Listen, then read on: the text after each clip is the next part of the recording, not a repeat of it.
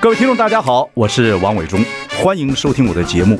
我的节目名称是那个，哎，哎，呃呃，我我说到哪里了？对对对对，我节目就叫，哎，我说到哪里了？很高兴跟大家见面。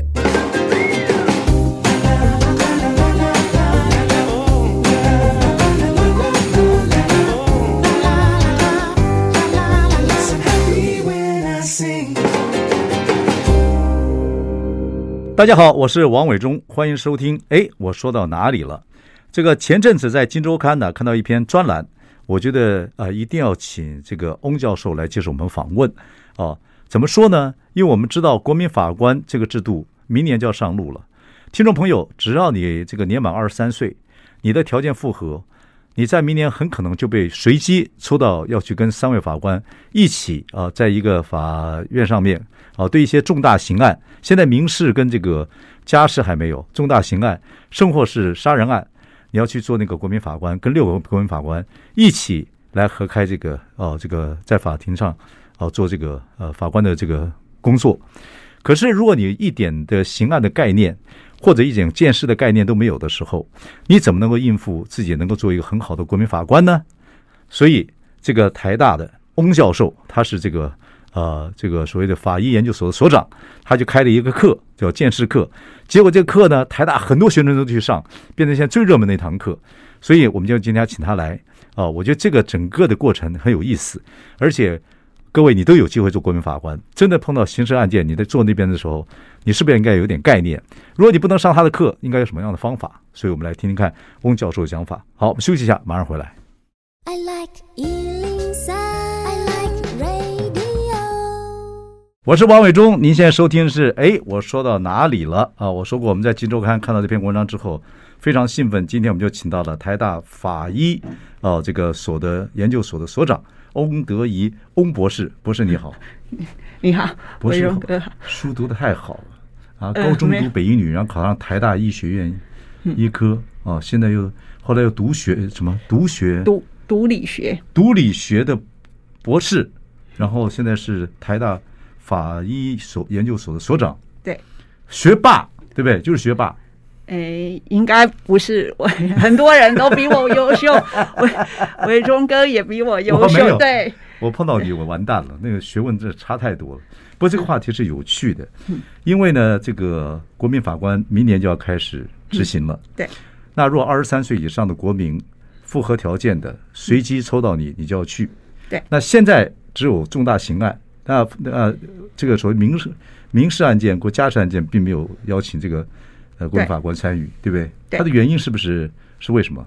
跟跟美国的这种陪审团还是不太一样嘛，对不对？哎，对，毕竟一开始大家对这个都不熟悉，呃不不熟悉，不太有信心，嗯、所以在二零二三年一月开始，虽然我国本刑十年以上的应该是有杀人、杀人未遂、重伤害致死。嗯贪污，还有这个不能安全驾驶、酒后驾车这些，当然是一开始执行的时候，呃，只有这个杀人、重伤害、呃致死跟这个酒后驾不能安全驾驶致人于死的部分。所以这就问题了，不是这就问题了，就这个杀人致死也是一个很大的刑刑案呐、啊。对，那你说现在民事或家事案件，因为刚刚开始。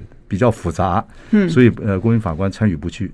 对，那现在国民法官参与这种重大刑案十年以上的案件，嗯或者是危及生命的，那就是所谓的这种杀人犯这样的事。对，这也很，这国民法官法官去了，如果常识不够丰富，也是麻烦呢。所以你就是开这个见识科，这个见识这个课程，就是为这个事情，对不对？哎，对，一开始，嗯，呃，这这只是一个这个呃契机。其实一开始我只是想要。在我们台湾大学开一门见识课，电视课，见见识课，我以为电视课，电视课我上，我上，见识课，见识课，对，一开始只是为了这个，OK，然后呃，因为是见识课，那也也没有特别的想法，但是你总是要有一个吸引学生来来上课。来上课的名号。啊、OK，结果就是呃，在捷运的时做捷运，无意间看到这个吴念真的广告，对对，国民法官，对对对，对，所以觉得哎，这个不错，回来呃查一下才知道说哦，原来是有嗯、呃，我国也要。类似这个，我们比较熟悉就是看电影嘛，就是美国的电影里面的陪审团。虽然我们国民法官制度跟他是不太一样，对。对，然后所以就想说，那就把国民法官这几个字听起来不错，呃，蛮有实事性的，然后把它套进去见识科学，OK，就开了就开了这个课，对一开始只只是单纯这样子想，对。你的这个经历很奇怪，就是你是本来是当然是医学院毕业学士，后来听说你是喜欢读推理小说，然后去读这个读学，读理读理学，对，后来学到博士。你什么时候开始喜欢看推理小说？呃，应该是当那个住院医师以后，还有一开始当主治医师的时候，呃，就很喜欢这个推理小说。你喜欢看谁的？嗯，应该很很多人的都很喜欢，在东野圭吾什么的都对都爱看。一一开始的时候，呃，在我那年代当然比较久远啦，就是呃，我最吸引我的一本书是呃，不知道其他的年轻人可能没听过。没关系，我们赶我们要赶快查这个书，很有好看，能够能够启发你的还得了？嗯，呃，应该蛮有名，就是松本清张的《杀之气》。对哦，对，好。然后要记要记下来，要记下来。对，这这本书，那其实不是只有那本书吸引我。其实我后来我回想起来，嗯，就是说最吸引我的，其实是那个时候我带领我们医学系的学生。那那个时候，呃，在这个 NHK 上面，他播了这一。就是日剧，它过几年都会把这些他们的名著，然后根据时代不一样，又重新翻拍翻拍。对对，对时代剧嘛。嗯、对，然后这个，所以他杀之气的时候，就是呃，在二零零四年的时候，他就呃翻拍，然后是我就记得很印象深刻，是中居正广演。那哇靠！对，然后还还还追剧啊，好厉害哦！呃，对，然后 脸都红了。哎，对，哇，我我我我见识出来了，脸都红了。对。然后就是一开始是这，然后就跟同学一起读那本小说，然后一起追那个剧。当然是因为那个剧有根据时代改过，所以你会觉得印象非常深刻。因为你就讲到他跟他爸爸分开，就是他爸爸那时候在村里面杀了人，然后有这个村八分的意思，就是日本他是如果你犯了什么罪或你。原始的小说是他爸得麻风病，你就会完全的被这个村里的人所隔离、所排斥。Okay, 好，这个没关系，您不要太剧透，我们去查这个戏。OK，那你有没有看？那还有什么戏影响你？你说那个美国 CSI 那个有影响你吗？非常，当然影响我，每天都。都每个地方从夏威夷追到哪里都追，对，也没有夏威夷，只有拉斯维加，没有夏威夷追下，没有骗他迈迈阿密没有夏威夷。好，所以 CSI 对你影响也很大。对我非常喜欢。台湾那个什么呃，谁是被害人呢？那个张孝全演的那个法医，你也看？也有看啊，这个这 OK，这个太厉害了，尤其这是显学，所以因为你开这个鉴识课之后，很多台大别科系学生就来学了，对不对？对，现在变成最热门的。通识课程，对不对？嗯，对，最热门做热门的各科系都来，就是以后以后能够做这个说国民法官，碰到大重大刑案的时候，他们有点概念。这就是你的本来就是这样的去想这样的事情。对，可是那你说外面的学生也不能去上课，因为不是台大的学生呢，对不对？那很可惜啊。那你怎么办？你怎么弥补这个地方啊？这这块？呃，因为今天我上广播想问问你说有什么办法？哎，以后。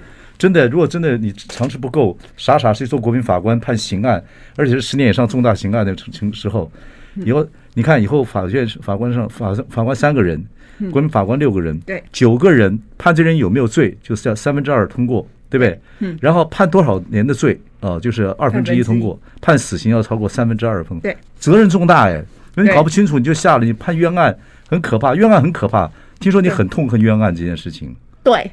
对，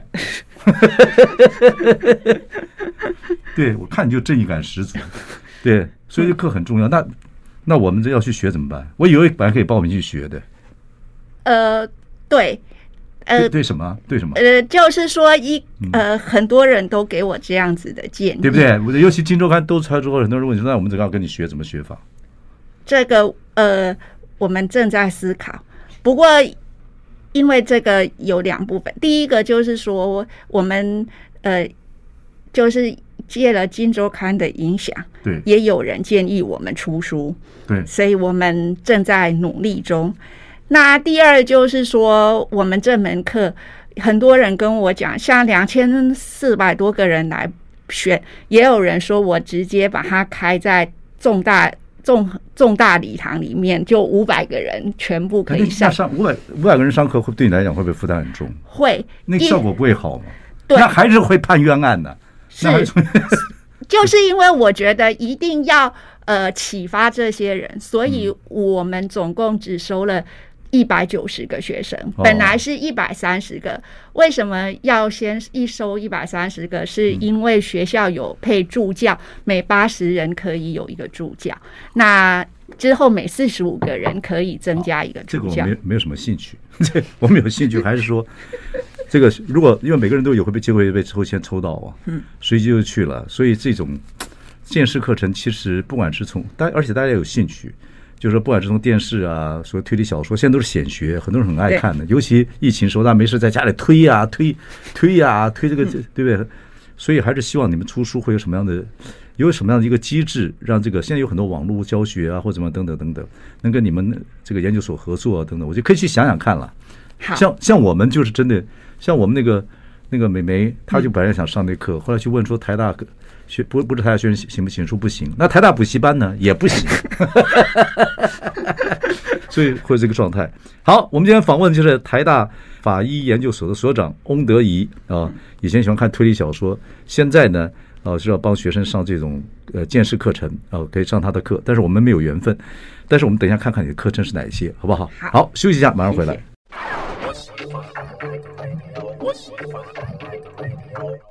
我是王伟忠，您现在收听的是 A，呃，我说到哪里了？今天我们请到是台大法医研究所所长翁德仪，因为国民法官在明年就要这个呃，就是行这个制度了，但是呢，大的刑案是要请法呃国民法官跟法官一起要去判案。好，在这种情况之下，如果真重大刑案的话，一定会有法医的一些基础，不了解的话，很可能会判错案，那就是非常糟糕了。可是。我们说这个其实国民法官的制度蛮好的，就让老百姓能够随机抽，你抽到你了啊，你合乎条件就要去，这样你对司法是透明的，而且能够了解，对，啊，这样对不管是对你自己，搞不好你对犯方案也有了解，你也可能回去会做一些传播，教大家说这个法网恢恢，疏而不漏，嗯，哦，这个是一个开放社会很重要一件事情嘛，对不对？好，因为鉴于这个这个我们的喜欢本来推理小说的我们的这个翁教授呢。就在台大开了，呃，这个所谓的这个见识课程，嗯，结果就变得非常红，然后《金周刊》也报道出来了，啊，但是呢，只有台大学生能上，嘿，对不起，糟糕了，好，不，以后有机会，可能我们也会学到啊，因为这个，我觉得真是刑案的时候是很重要，你坐在那里，你必须要有个概念，嗯，谈谈你的这个课程，你的课程分多少多多长时数？哎，就是呃，每一学期呃礼拜一下午。然后每一次是两节，各五十分钟，大概是两个小时。哦，多少？呃，几个礼拜呢？总共学期是十六周嘛，所以但上课有放假，所以总共是十四次上课。OK，嗯，你介绍真清楚，就这样不重要，就是我要 十五周的课，对不对？嗯，上学期十五周，嗯，下学期十五周，对，有多少学分？哎，两学分啊，这样或者很严格哦。好，十五周，我看了一下这个课程。啊，十五周我们不能够全部介绍。对，我只想问一下，这个我挑挑我有我们有兴趣的。不过听众朋友，我觉得这个课程很有意思，广播只能够抛砖引玉了。你第六周有个课叫做法医昆虫学。对，法医昆虫学什么意思？呃，就是利用这个呃人呃，其实它分很多部分。嗯。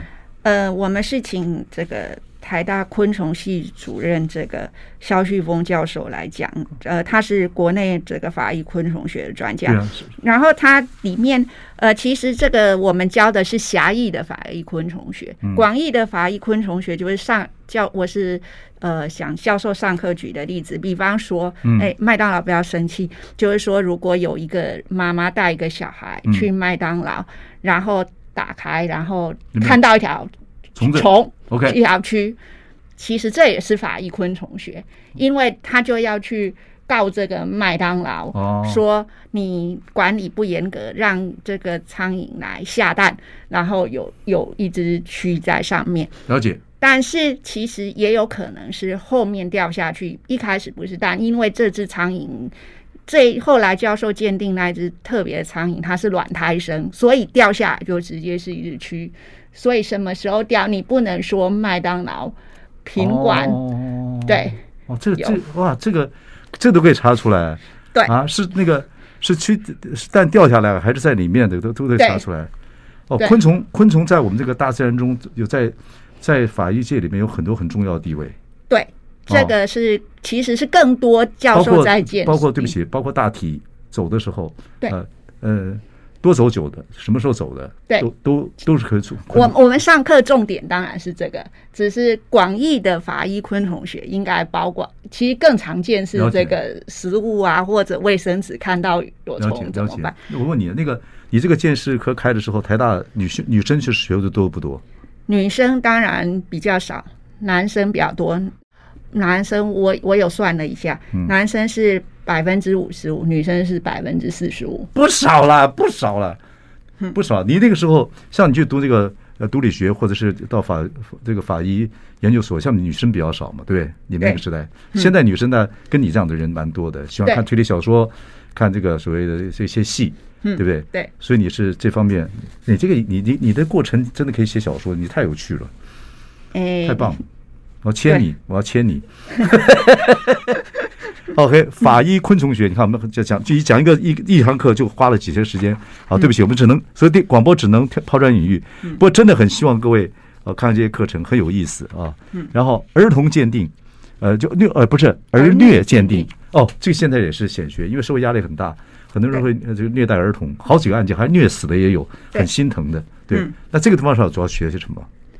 就是呃，主要是教导同学说，因为我们不能把成人跟小孩拿来互为一谈。嗯、那就是举例来讲，就是说你你儿童他有发展学，所以如果说诶他今天死了，或者他骨折了，然后他明明才五个月大，可是家长跟你说他是在床上跳跳跳跳，然后摔下去，你就要知道这个话是不合理的，因为他不可能会跳。五个月会跳，对，不可能在。不一定啊，讹诈三太子就跳。好，好，我还是强开我，对不起，我这个啊，我被鉴定过，我也是神经病。没关系，没关系，您继续说。对，意意思就是说，你应该要了解到，说小朋友他是有发展，跟成人是不，你不能把成人鉴定的方式拿来鉴定。比方家长跟你说，他三岁的哥哥把他的手踩断。那你你就要想，这三岁的哥哥他的力量足以大到把他的手踩断，有没有可能性？对，有没有可能？你要了解说儿童他的行为，还有小孩子的好，小孩子复原力比较强，对不对？对，所以他被打我参之后，他复原力比较强，是自己撞的还是真的被打的？也也也要从这虐儿的这个对哦，这叫叫做儿虐鉴定，这很重要哦，这非常重要，了解了解。这也是我们一个课程的特色。好，对，我们现在过，其实我们要休息一下，回来我们还有一个课。哦，这个宋少卿要听的是酒杯里的磨砂。那喝酒不开车，开车不喝酒，所以现在酒驾是很重要的一件事情。好，我们等一下马上回来。I like 我是万忠，您现在收听的是哎，我说到哪里了？今天我们请到是台大法医研究所的所长，我们的翁博士啊。当然，翁博士有概念，就说国民法官要这个马上制度在二零二三年，明年要出来了，所以呢，他开课，让很多台大学生能去上课，知道有一天你当了国民法官，判重大刑案的时候，要对件事有点了解。可是现在我们无缘上呃你的课，但是你们可能也接到很多人，已经很多人看了《金周刊》之后，有我们听过这个广播之后，有很多人也会问你说，那那。希望外面能够听到你们的课，你们也在努力想办法，对不对？有机会的话可以。对，希望。OK，太好了。好，所以你这个刚才我们讲那种的课程，呃，上学期要十五周的课，下学期有十五周的课。我们刚刚讲了两堂课啊，我们这这抛砖引玉找几堂课是有意思的。这个第九周有个课叫《酒杯里的磨砂：台湾酒驾防治之路》，含毒驾。什么叫毒驾？有毒的毒，就是吸毒。哦，吸毒以后驾车。不过后来上课是呃，主要是讲酒驾的部分。那这课这课要上什么？酒杯里的磨砂是上什么？上嗯、呃，应该是说，这个可能跟我们认知有一点嗯、呃、不一样，就是说，到底因为这个酒累为什么会酒后驾车，对不对？嗯嗯嗯，因为我们呃一般人的想法跟法界不一样。比方说，我们就觉得他如果是累犯，然后撞死人，那嗯社会上很多言论就是唯一死刑，说他对。但是法界都跟你说绝绝对不能够这样子，嗯，对，主要是这个。那平常我们都是听法界的话，嗯，那就反正就是法界，你们就是恐龙法官嘛，嗯，他们上课的推论就是说，呃，你那个酒后驾车跟这个疲劳驾驶，或者是呃这个。路面有路障，这些让视线不清比起来，像疲劳驾驶、开车滑手机这些危险，其实都大于酒驾。我们不能因为呃酒驾它有一个特定的数字，然后就判那么重。他们的理由是这样子。那可是我们这一节课，特别是用医学跟工位的角度来出发看这个问题。就说我国目前这个酒驾。酒后驾车撞死人的刑期是全世界最高，嗯，但是能不能阻止酒驾？其实它已经有边际效应。一开始的时候，民国九十几年那时候还可以罚钱就好，有钱的人还可以交钱，嗯，就可以解决，嗯，但现在不行，太严重，一直加加到五十年以上之后，的确消除了剩下三分之一，的确有降低酒驾的机会，但是剩下的三分之一已经没办法下降，产生了这个边际效用。那为什么会产生这个边际效应？就是你再再判更多也也不会。那这时候就要来，也不会再减少。为什么？那是因为他们成瘾了。我如果第一次第一次喝酒被撞到，是我抱着侥幸的是是真的是意外。那如果这种人，你给他严刑峻法，他。会下蛋，对。第二次有瘾了，addict 就没办法了。对，其实第二最如果上瘾，你应该是要帮他戒酒，而不是说，当然你你一直加刑法已经没有用了。其实，除非你真的判他死刑，他永远不会出来。有些人喝完酒之后，真的跟平常他那个完全行为举止不一样，所以他开车的时候根本就另外一个自己了，大概那就酒瘾的到了一个地步的时候。对，所以所以你们这个酒杯里的磨砂。对对，酒驾的人的鉴定见识也是很重要的一件事情。对，对呃，其实是要给大家一个观念，就是说，嗯、哎，有一些事情，我们对于就觉得说严刑峻法一定这个可以改善这个治安，嗯、改善这些酒驾，但是有一些事情其实是没有办法的。嗯嗯嗯，嗯，对，了解。好，还有一个课叫做冤案科学证据解析，这很重要。对对，这个很重要。其实这是我们开这这门课最重要的对一节课。也就是说，你开这个课，就是希望台大学生来学这个课啊。当然，他们可以上这个课。有一天有一个冤案，不就是因为学这个课，国民法官懂了，就不少一个冤案。三十年少一个冤案，你就觉得是，就你这个人生就觉得我 gay 的了哈。对对，这样。对，冤案科学证据解析，这课要学些什么？呃，应该学的很多了吧？对，就是从前面学下来，你会觉得说，哎，我们呃学会很多各式各样的鉴定方法，嗯、那应该是不会错了。对对，但是其实是不要迷信科学证据。对，对科学证据不是唯一的，无对，也不是无限上纲。嗯、大家现在会觉得。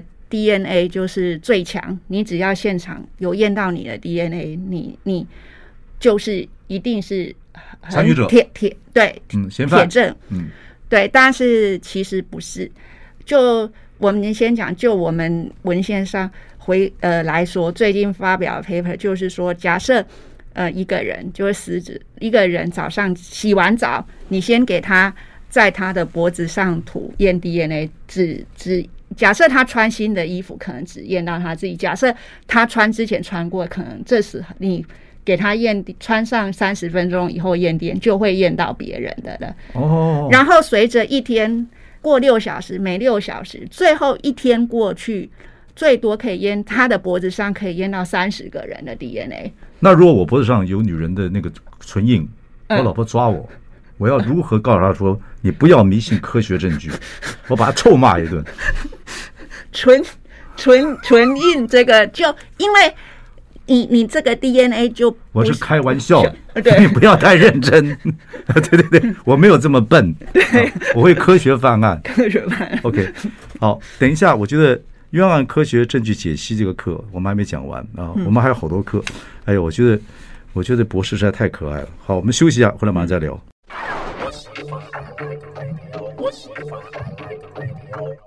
我是王伟忠，你现在收听的是哎。我说到哪里了？我们今天请到是台大法医研究所所长翁德仪啊，我们翁博士谈的是国民法官，如果这个明年上路了之后，呃，刑事大重大案件，你坐那边啊，要跟法官一起要判案的时候，如果你没有一些法律的常识或见识的能力的话，判出判判不好怎么办？所以台大开了这课，由你们过来开这个课。我们刚才谈了，呃，你们这个课呢？上学期有十五周的课，下学期有十五周课。现在开了之后，很多人来报名啊，但是也希望你会社会人士能够上课。但现在你们这样没有这样的情况。我们刚才讲的有一门课，十二周叫做冤案科学证据解析，也是你最认为最重要的一堂课，是不是？对。OK，因为有很多科学也会骗人，很多事情出来之后，还是有很多的这个所谓的猫腻在里面，对不对？对。OK，好，你举例子，对，你刚才举了一个 DNA 的例子，还有呢？呃，举例来说，假设我们现在有呃一件刑事案件，然后有 A 跟 B，先有证人有看到 A 跟 B 在吵架，嗯，之后这个就没有监视器就没看到了。后来呢，在两个小时之后，这个 B 就死了，然后在然后你就看到这个 A。在这个出现在距离案发事件的两公里的现场有录影带，那你当然因为前面有人看到 A 跟 B 在吵架，所以 A 就是嫌疑犯。那这个时候你就去抓 A，那 A 身上呢，你这时候就取到一个基证，然后这个假设在法庭上就有。就念说这个起诉书，他就写说这个 A 跟 B 在吵架，然后我们呃在这个 A 的身上有看到一个呃血迹，然后有验到呃 B 的 DNA。OK，所以呃这个 A 很可能对他就是犯嫌疑重大。那这一句话是不是伪真？对，是伪真还是伪真？是是不是真的？哦，OK，对，就是说。B 就死了，然后身上有被刺一刀，可是这只刀现在不见了，所以没办法验证这只刀上面的指纹，没有凶器，对，没找不到凶器。然后现在就只有 A 身上有血迹，然后验到呃 B 的 DNA。OK，那这样子 A 是不是呃重大嫌疑犯？重大嫌疑犯？那 A 到底是不是犯人？嗯，那那那伟荣哥，你听起来觉得他是不是？我会当然会觉得这个，我就听他怎么解释这个身上的血迹啊，律师啊，或怎么这这简单说。对，那所以呢，因为这是科学鉴定嘛。对。第一个是你要看那个衣服，第二他踩的地方，他说的血迹真的是血迹吗？嗯，对，就是说，如果他的血迹，他应该我们看到一个生物基证，我们先要验他是不是真的是人的血。然后是不是最近才沾上去？这都可以查出来啊，这都可以查出来。对，所以但是我这样念，你是不是觉得，呃，他应该都有做，所以才有这样念？没有科学的依据在后面讲讲。对，但是有可能他有做，有可能他没有做，可能他大部分都有做。但是如果我们没有问，那他可能，因为我们念起来都很顺，跟你说 A 的身上有一个血迹，然后这个血迹有 B 的。DNA，所以 A 是嫌疑犯。那我们念起来都很顺，对。但是实际上，嗯，对，应该是。那你如何证明那一个污点就是 B 的血迹？因为 A 跟 B 之前在吵架，所以 A 身上像我们现在戴口罩，为什么要戴口罩？就我口水不会喷到我身上。对，那只要一喷出口水，就会满满身上都是对方的 DNA。哦，那如果说我们没有去见识这个血本，就这样子写，血对、嗯，那我们不能肉眼看起来很像血迹，就觉得那那个是血迹，而且是杀人造成的，对不对？对对对对对，了解。好。呃，还有一个课，我们今天讲不完了。还有一个课是杀人犯天生就是怪物吗？因为现在很多我们看这种看这种法律的电影，杀人犯等等，就会说，那律师会有一种方式，就是你他只是有精神状态，所以就判案判的非常轻，造成很多受害人的家属非常愤愤不平。啊，这个对这个对我们来讲也是很重要的一堂课嘛，对不对？对。哦，所以要鉴定这个人是不是有精神的状况，等等等等等。这个的话，目前就是。会请这个精神科专长是这个司法精神医学的精神科医师调查。好，那当然有很多人会对这个不满意，觉得那当然这受到很多因素的影响哈，因为诶 A 医师跟 B 医师呃想法不一样，另外就是说他精神这个精神疾病，他的精神状态是会改变的，所以 A 跟 B 医师。鉴定的时候状况可能会不一样。好，我们谢谢翁教授。你觉得像像你，因为你上课就这样讲，那我就是来问你，你觉得像以后碰到我这样的学生是不是蛮好的？问问题问的蛮好的。哎，对。